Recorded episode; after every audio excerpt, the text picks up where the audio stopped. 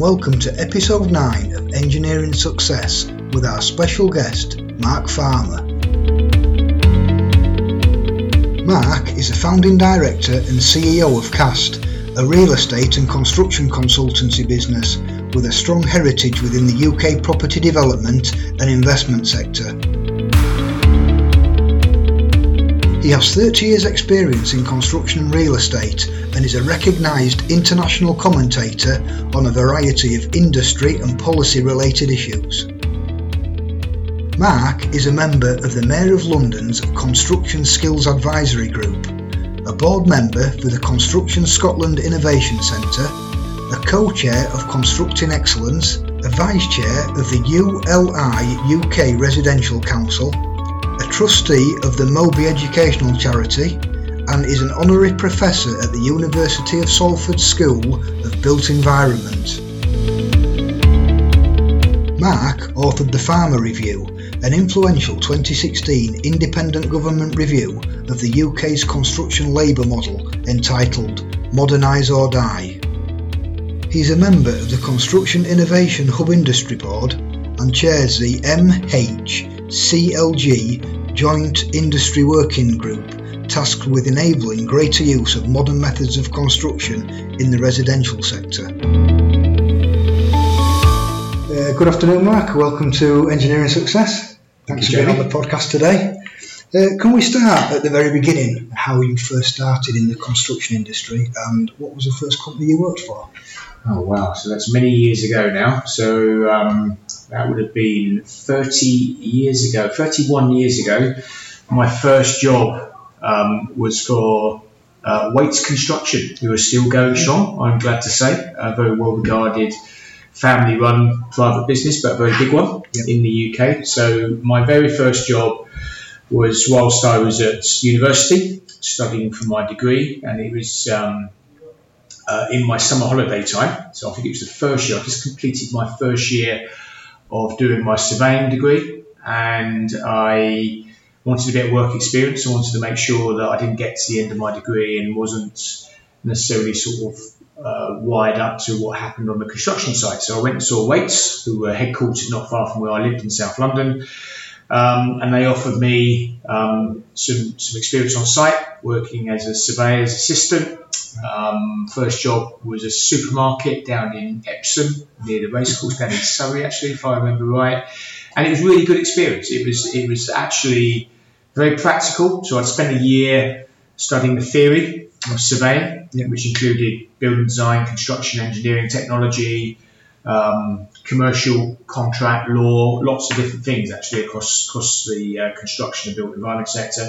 But then to see it put into practice on, on this site that I was working on was fantastic, and that's why I've always been a strong advocate of vocationally led training. So actually learning academically, but also trying to put it into applied practice. So um, that was my first opportunity to do that, working with people in teams. So it, all of a sudden, lots of that theory um, became very practically based in terms of working in a small team, in a commercial team, dealing with contractors, with operatives on site, and building the site manager, the project managers, engineers, architects, um, different disciplines. Yeah. Um, so yeah, it was a it was a hugely enjoyable um, uh, eight weeks I think I spent, um, and then subsequent to that I joined the business that I, I stayed with for 25 years. So when I when I graduated, um, I joined a, a, a large surveying business called EC Harris, which is now Arcadis. Yeah. Arcadis is a big international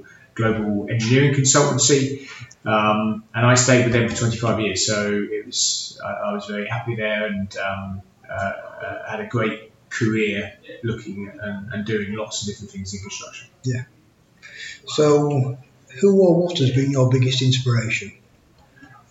Um, yeah, right. That's a that's a really difficult one. I think if I was to if I was to pick up on one thing that I believe construction as a career uh, offers you, and it's been an inspiration to me, it's a, it's a sense that you can do whatever you want and you can get as far as you want without any real barriers. So it is a real sort of merit based industry. Yeah. So if you are good and you put the effort in, you will go as far as you want to. There's no sort Yeah. of glass ceilings there where you sort of the you know the are stacked against you. If you if you put the effort in, you have the aptitude and the, the application to try and um, do things well, then you usually get on. And I've always had that as one of my maxims. You know, I come from a, a fairly average background, a working class family in South London, went to local comprehensive, um, switched on fairly late actually to academic work. So my O levels or what are now GCSEs. Um, sort of a year or so to go, I decided, well, I better knuckle down, Yeah. do some work, and, and actually that, that held me in good stead. My A levels, um, I worked hard at because I knew that was a stepping stone then to getting a, a, a career and a good job. Yeah. Um, and actually, you know, did, did A levels in maths, physics, and geography. So it was always going to be something that was leaning towards engineering or technical um, uh, type working. But that, yeah, my inspiration's been in this industry. You can go as far as you want to and Yeah. make as much as, of yourself as you, you want to without there being any barriers in the way. And that's Yeah. certainly proven to be the case Yeah. myself. So a lot of leaders have daily or weekly habits. Do you have any weekly, daily habits that you'd like to share? Um, so, so as chief executive of my own business, uh, I have to keep some kind of structure and order to my diary. Probably the biggest problem I have is diary management and having an element of routine. It can never really be a regular routine, but I have to. I have to have sort of a period every week when I do certain things. It has to be carved out of my diary in many respects by, by my PA, uh, and those things will relate to doing things actually rather than talking about doing things. So I spend a lot of time in meetings, and that's great because actually a lot of what we do in our industry is face to face time. It's talking, debating, but ultimately you then have to go away from those meetings and do some things. Yeah. You have to write reports, or you you, you, you write feedback, or you prepare outputs are based on the discussion you had. So I need to make sure part of my working week is doing things rather Yeah. than talking about things. Yeah. And also, as a chief executive, you're obviously responsible for leading a business. So there, is absolutely a need every week to make sure that I'm close to what's going on in the business operationally. You know, are, is everything under control in terms of, you know, what uh, our clients are experiencing, what our people are experiencing. Uh, is, is there a hand on the tiller? So I think it's really, for me, tho- those habits are driven by making sure I have time in my diary every week without fail to Yeah. make sure that I have some quality time to review those aspects of what I'm Yeah. uh, down to do effectively as chief executive of my own business. Yeah, yeah. So, what attributes do you need to be the chief executive of Cast? Um, so I think there's certainly as a startup business, and I would say we are just coming out of being a startup business. The cast is only three and a bit years old, Right. so we uh, I set it up with three other partners, um, as I say, just over three years ago. Um, and to be CEO of that business in, in the startup phase, the one thing I, I believe um, I've had to be really focused on, and is really important, is is drive um, to to make an impact and to deliver the right strategy. Because you can set a business up if you're in the wrong part of the market or you've got your offer wrong, then you won't succeed. So the one thing I've been really really focused on is making sure that what we do here at Cast as a consultancy business is absolutely what the industry and the market wants. Yeah. That we've got good clients, that we're doing good stuff, and that our, our brand and our reputation, and that's a really important thing when you're evolving a new business. You have to build a brand and reputation. Yeah. So for me, I've, I've, I've always tended to have an outward facing focus. So not understanding market dynamics, understanding clients, understanding the power of brand Yeah. and communicative marketing, communications, PR. So I, I've very much um, had had that focus from the off, and actually have, have, have had to balance that with making sure that as well as facing outwards, I also face inwards. So I'm leading the people here. You know, we're 65, 70 people. So um, the, the attributes of both having two sides to your brain. One is market facing, always about strategy, where we're going, and actually the other is inward facing, about making sure that you know you're leading people, Yeah. people are coming with you on that journey, they've, they've got what they need to succeed, etc. etc. Yeah, yeah. So, what challenges do you face on a weekly basis?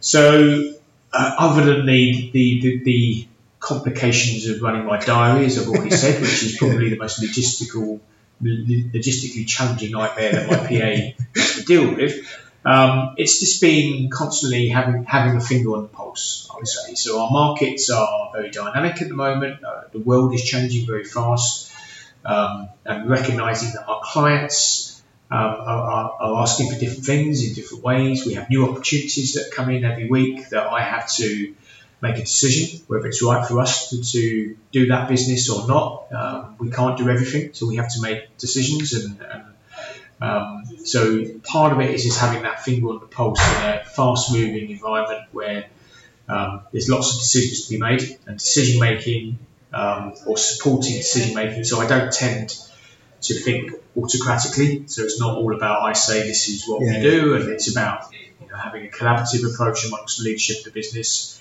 uh, and engaging as many people as possible around trying to get a, a, consensus as to what we should be doing or how we should be doing. Yeah, yeah. So, what would your number one piece of advice be for somebody starting a career in the construction industry?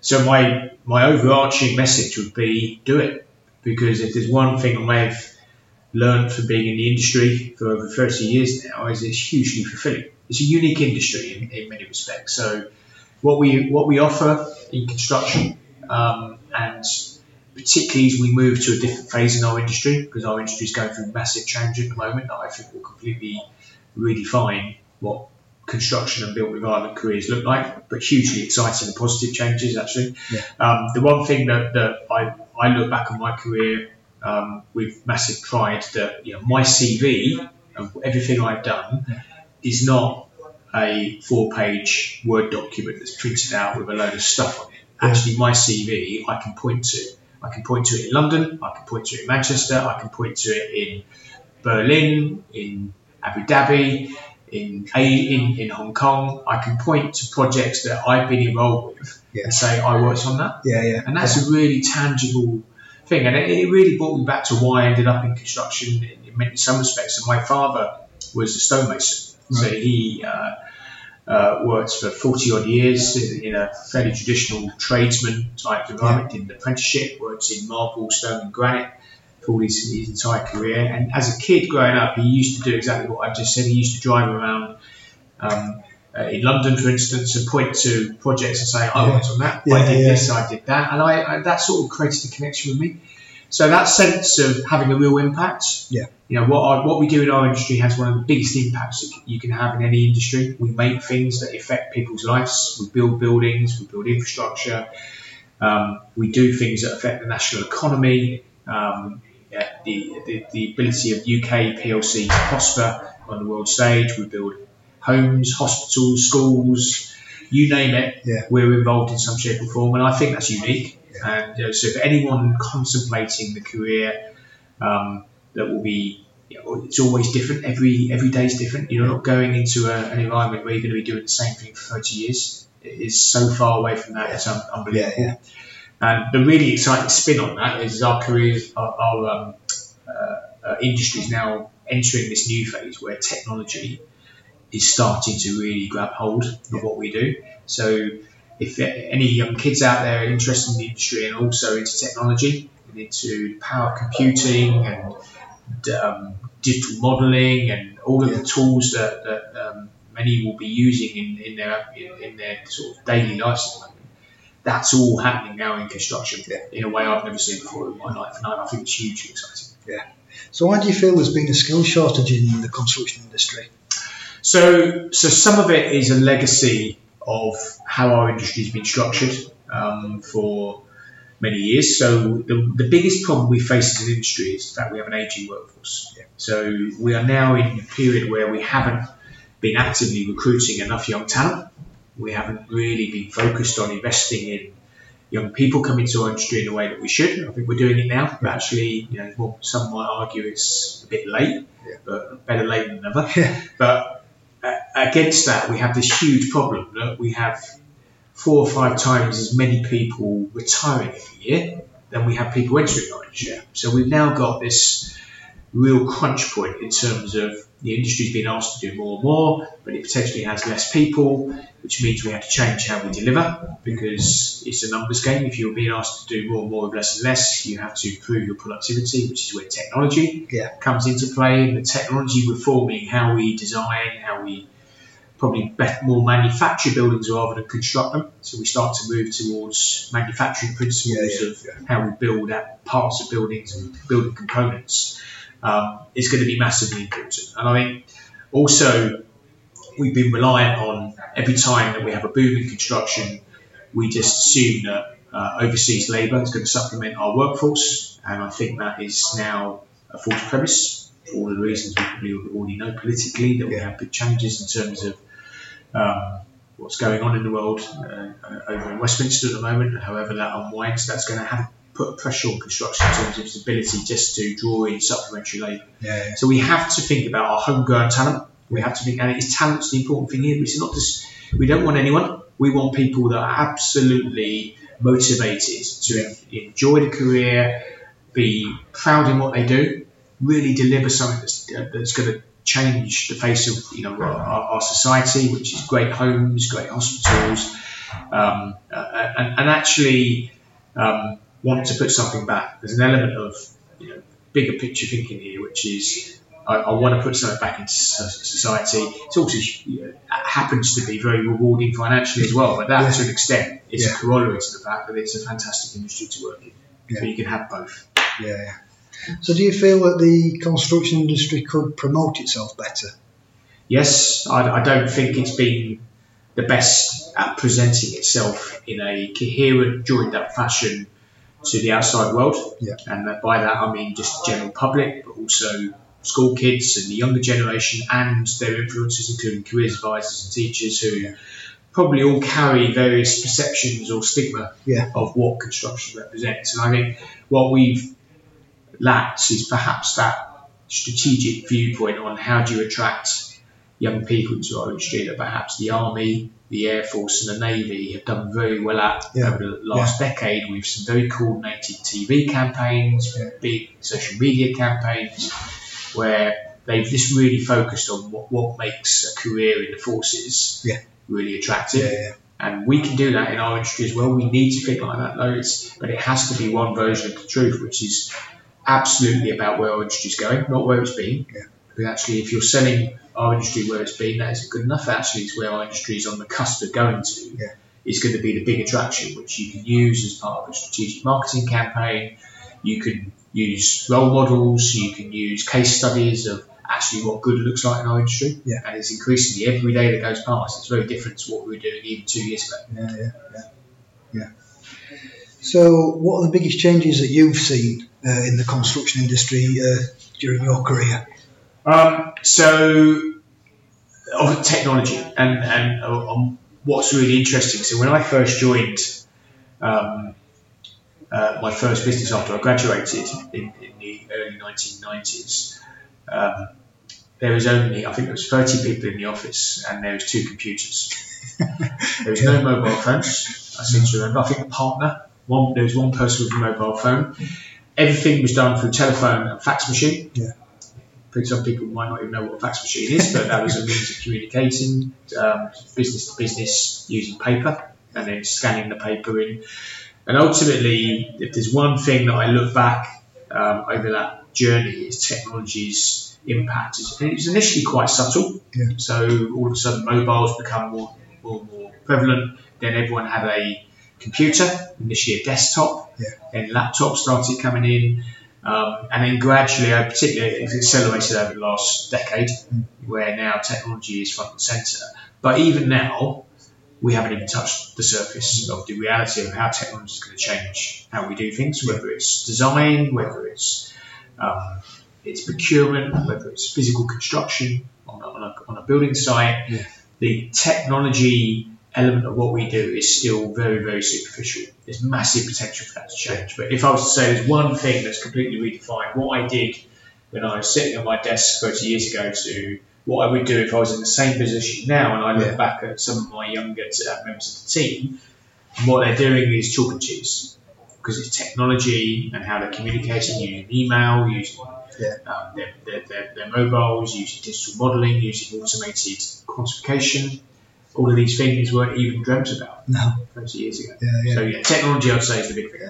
So, how do you see it changing in the next five to ten years? Technology even further, would you say? I think so. I think you know there- there is a there's a, a, a rule called Moore's Law. Moore's Law, which is named after Gordon Moore, who was chief executive of Intel, the processor company Yeah. from the US. I think it was back in the 60s. He predicted that the processor speed would double every couple of years Right. ex- so exponential growth. And in broad terms, he's about right. So actually, if you sort of map that into where we're going around technology um, uptake in not just construction but in broader um, business sectors, you can see the pace of change actually quickening. Yeah. So we're not talking linear change, we're talking accelerated change, we're talking about the scope of what can be impacted broadening, we're talking about automation of some processes, but then augmentation of others. And that's really important for not just construction but other sectors because it's going to change the type of workers that we need in the future. So kids interested in coming into our industry as they should be, the way in which they're going to be working with technology means that the, the sort of job description, the role that for many years have been traditional roles in our industry, I think are going to start blurring Yeah. the boundaries of you know whether you're you might have traditionally thought I'm going to be an architect or I'm going to be a surveyor or I'm going to be a civil engineer or a building services engineer. My view is that technology is going to do a lot of the deep dive technical work, Yeah. and actually what we need is a new form of talent which is about creative thinking. It is about engineering and it's about Yeah. math- mathematics and it's about um, some of those sort of more wired skills to um, being able to deal with numeracy, concepts, etc. Yeah. But it has to be balanced with this sort of creativity. And I think the, the, the really exciting thing is how technology sort of unleashes the potential of humans to think differently, Yeah. think broadly. Yeah. And I think anyone who's thinking about doing engineering and doing engineering in, in, in a construction environment has got a huge opportunity to broaden themselves in a way that perhaps we haven't had in the past where if you did engineering you were you know you learned mathematical formulae you learned how Yeah. materials worked etc and that was it. But now technology can do all of that. So actually it's about real world application. Yeah. it's about well what's that what's that data telling me? What's that computer program telling me? What's the abnormals? What can I tell my client? How can I push the boundaries on that design? How can I do something that's different? Yeah. and that's again that's massively exciting in terms of liberating people. Yeah. So lots of people say, "Oh, it's all about automation. That means that there won't be any jobs." It's, that's huge, way off the mark. Yeah. My, my view is the, the jobs will be just different, Yeah. and it'll be more exciting because some of those routine tasks that are quite mundane, quite boring in many respects, you won't have to do it. You, that will be automated, and actually, people's time will be spent doing really interesting stuff. Yeah, yeah, yeah. So yeah, so I- I definitely see this sort of accelerated technology evolution happening and, and improving the, the quality of the jobs actually. Yeah. Uh. So, how do you keep yourself motivated? Um, well, I don't actually struggle with that in many respects. So I'm pretty lucky. I, you know, I run my own business, as I already said. Um, I also have this wider ambassadorial role in the industry, having wrote, um, having written a report for the, the government over three years ago now, or sorry, just coming up to three years ago.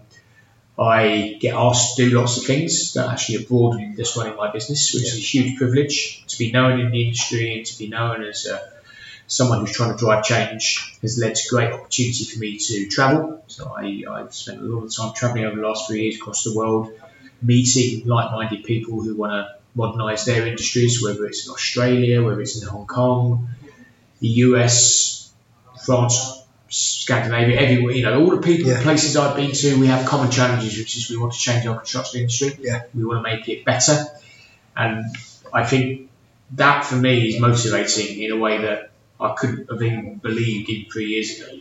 So I have obviously the motivation around the business and making sure it's a success. I'm very happy. You know, I'm three years in.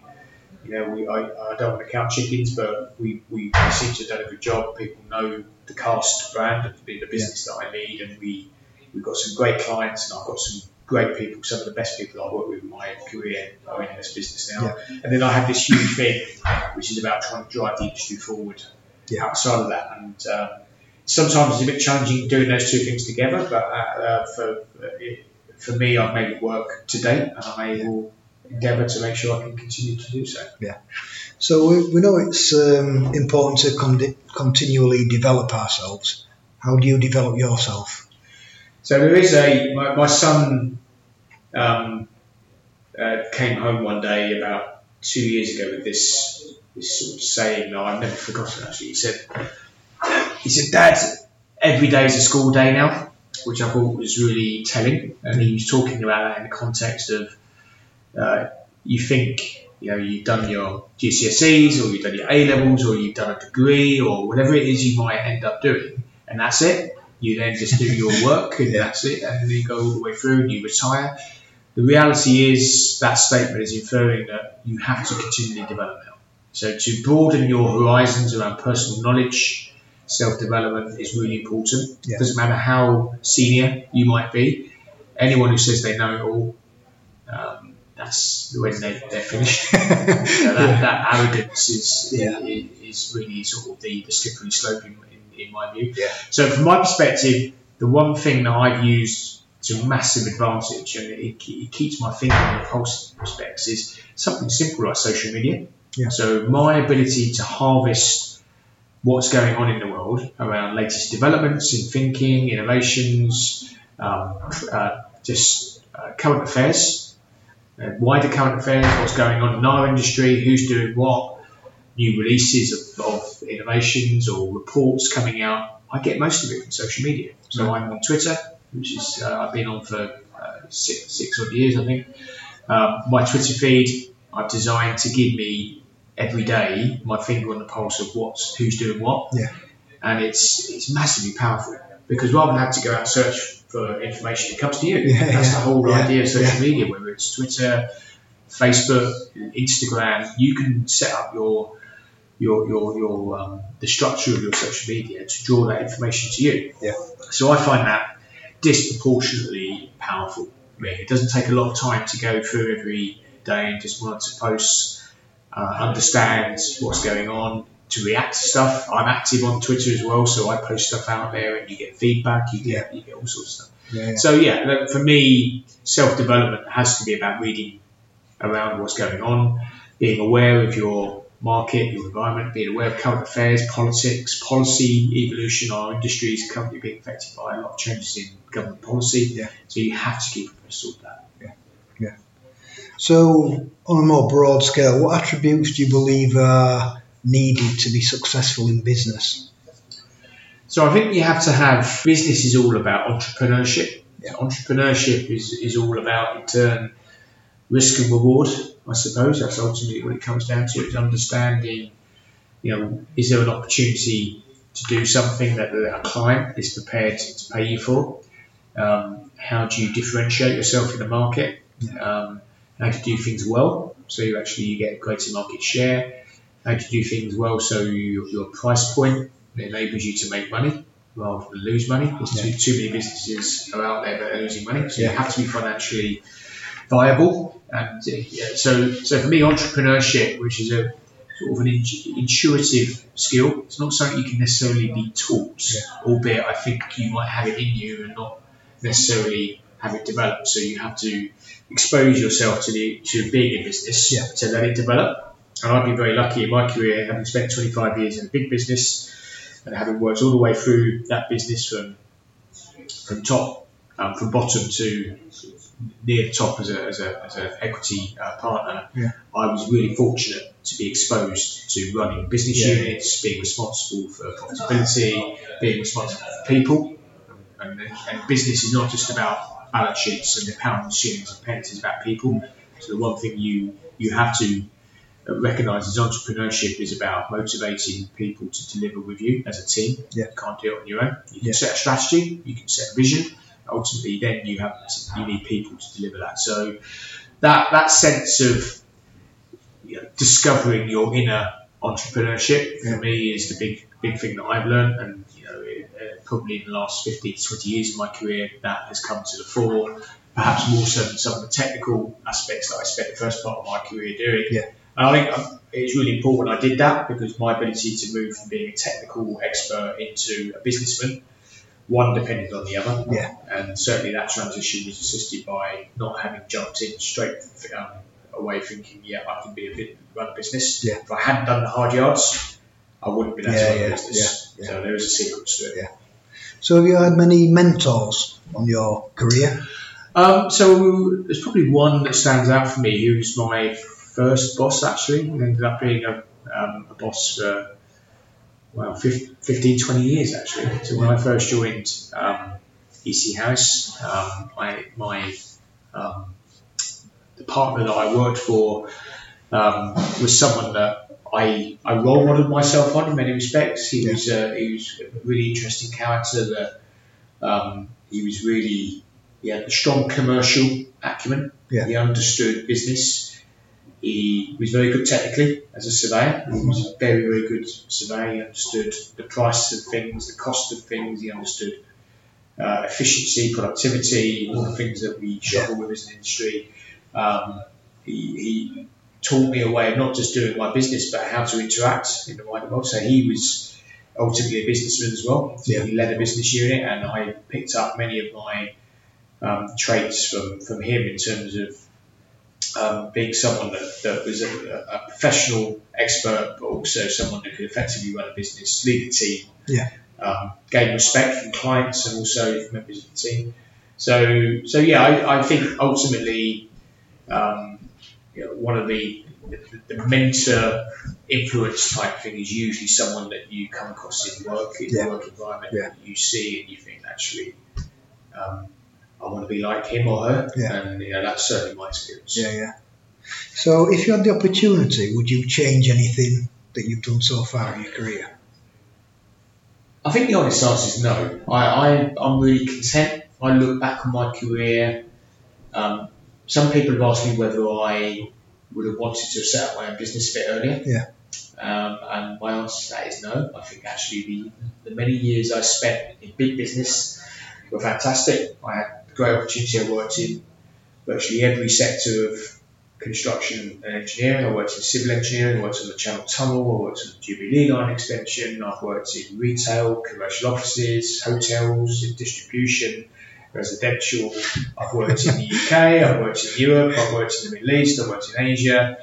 That is a hugely rewarding career to look back on. And I wouldn't change. I, I wouldn't change any of that for anything. I wouldn't change any of that for anything. It, it's, it's enabled me to meet lots of people, build a network I have across the world actually that I still you know, uh, uh, have lots of existing connections with. Yeah. So um, that was a really important chapter in my life. My, my last three years has been very different, uh, but I think in relative terms, the timing of that, um, I don't think um, I've got I've got no regrets about doing it when I did Yeah, even doing it later or earlier. You know, for me, my career today has been you know, really exciting, and I, I look forward to continuing that way. Yeah.